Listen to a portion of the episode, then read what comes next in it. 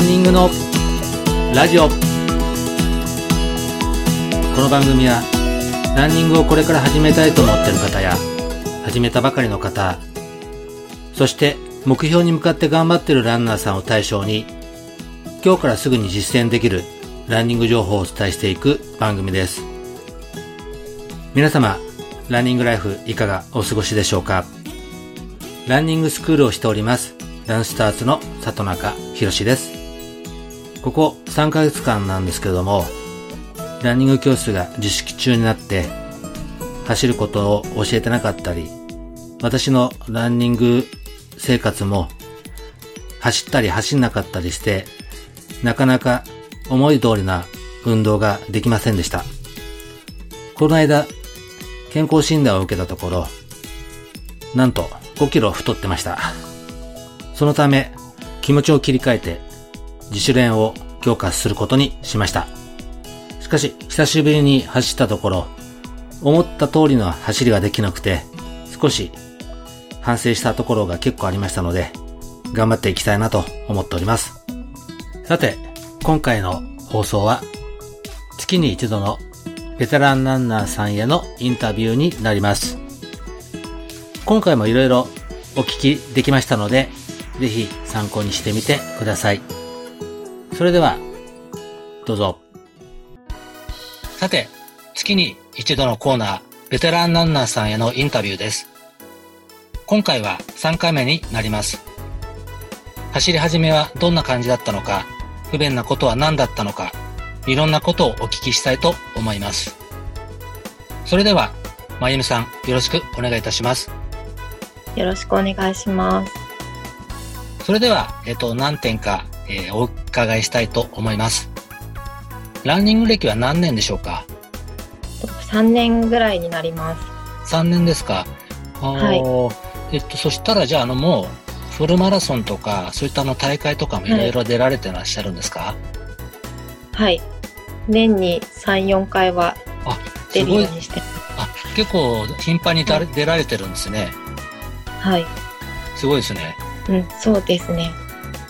フルマラソンのベストタイムってどのぐらいですか？今、ベストタイムは4時間8分。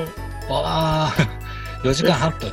じゃあもうちょっとでよ、はい、フル、えっと、サブ4、ね、いけますね。そうですね、目標にはしてるんですが、この8分が多分自分の力では結構難しいなと思って。はい、ああ、そうですよね。はい。でもですね、一応、まゆみさん、あのー、今年ですか？コロナウイルスの関係で、マラソン大会が全部すべて中止になっちゃったんですよね。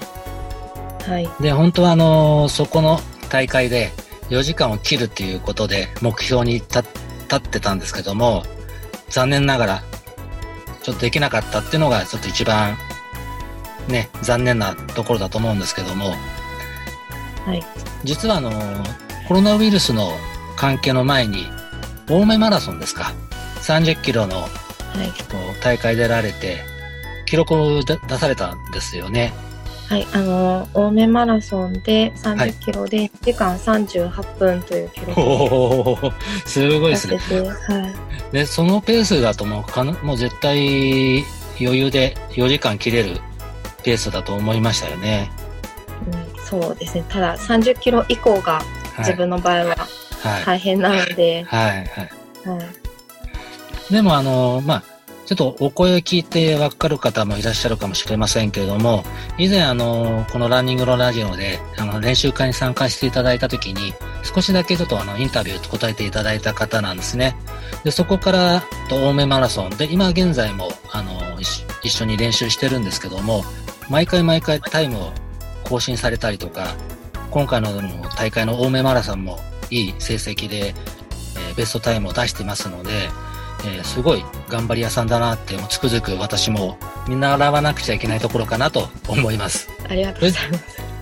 と、まあね、今度あの、また大会が今後ちょっとどうなるか分かりませんけども、今度まあ出た時はもう4時間、まあ、サブ4っていうよりは、サブ3.5っていう形でね、達成できるように頑張ってもらいたいですね。はい、頑張ります。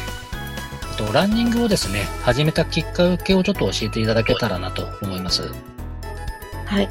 とハワイが好きで、ホノルルマラソンにどうしても一度は出たいと思っていたのがきっかけで、うんまあ、そんなに練習しないで行ってしまったので、結果は散々だったんですけど、走った後の達成感とかがものすごくて、はい。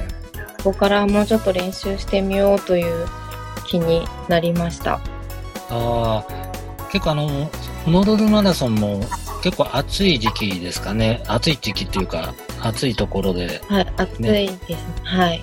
そこでやはり、あの、タイムと、まあ、初め、フルマラソン初めてだったんですか？じゃあその時は。あ、初めてです。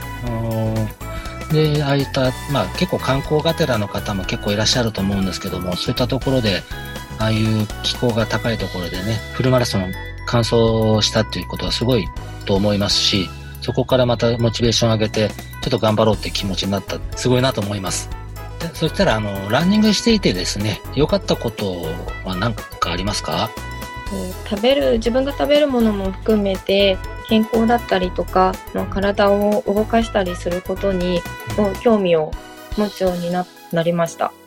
お例えば、たあの、一つなんか、あの、まあ、心がけてるとかっていうことはあり、ありますか？なんか健康に対してとか。うん、タンパク質を取るのを心がけてて、えこうゆで卵は1日にはい2つ以上は食べてます。え。おーそうですか。すごいですね。はいすごいですね。私もね、あのー卵は朝と夜ちょっと食べてるんですね。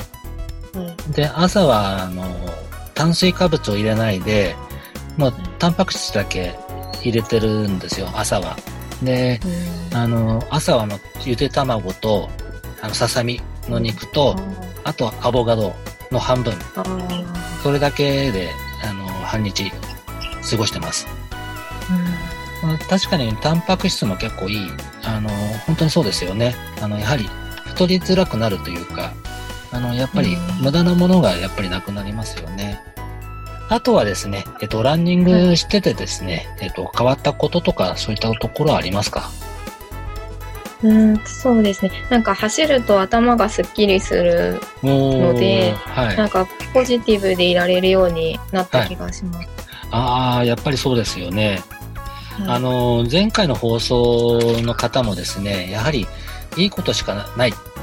ランニングしててもいいことばかりなんだっていうふうな、あの、インタビューが、まあ、質問、あの、お答えがあったんですけども、やっぱりおそうですよね。なんかこう気持ち的にこうね、うん、前向きになれます。うん。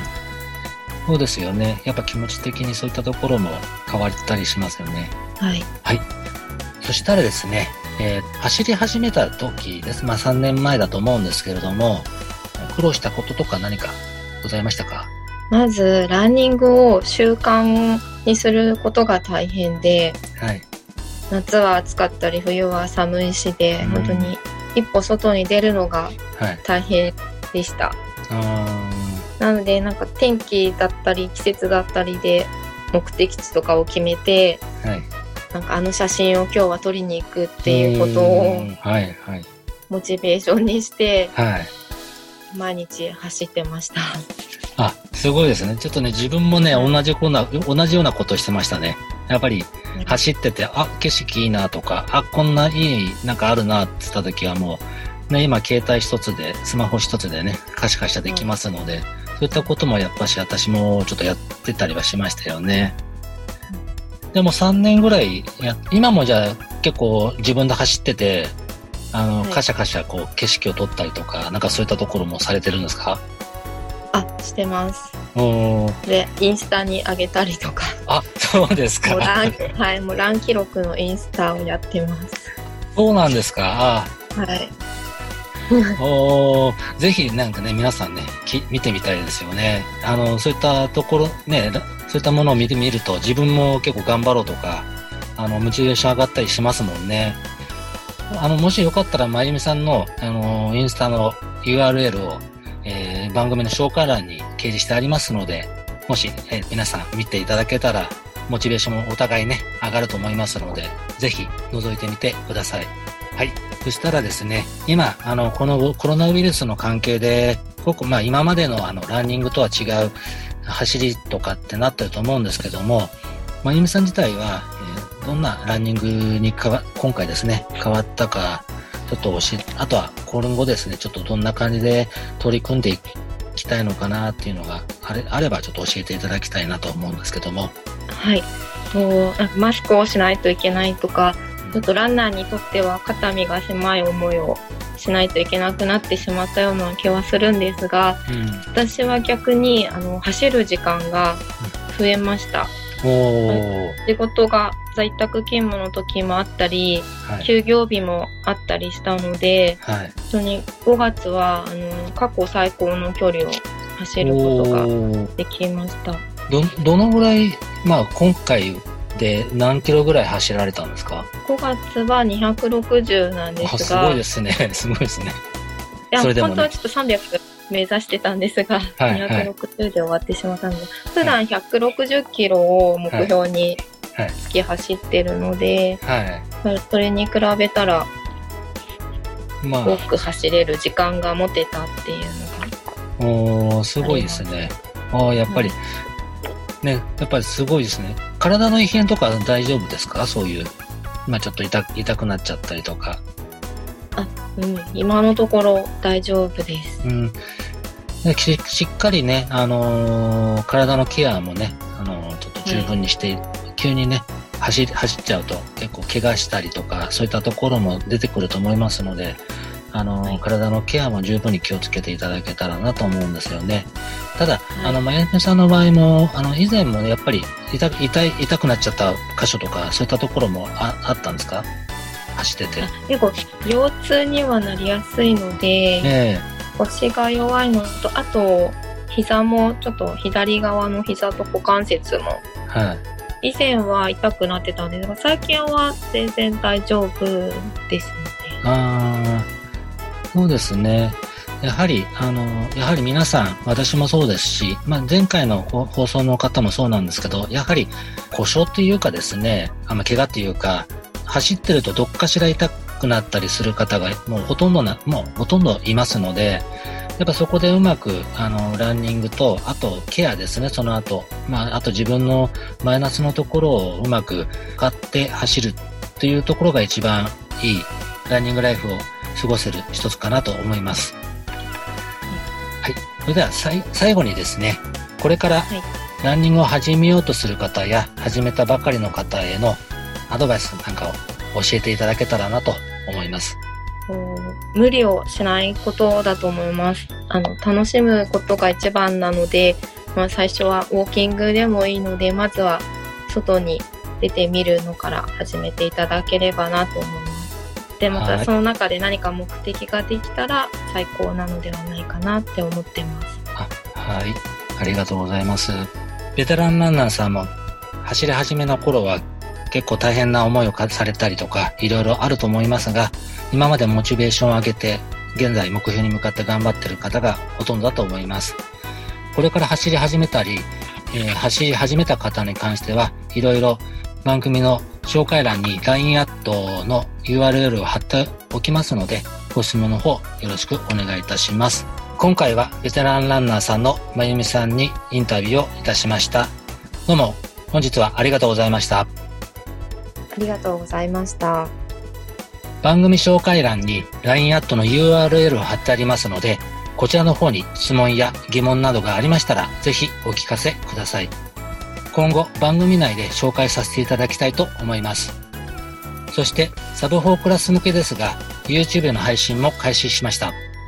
こちらの方も番組紹介欄に貼ってありますのでぜひ参考にしてみてください。アメブロと Twitter などでも情報を配信しています。それでは良いランニングライフをお過ごしください。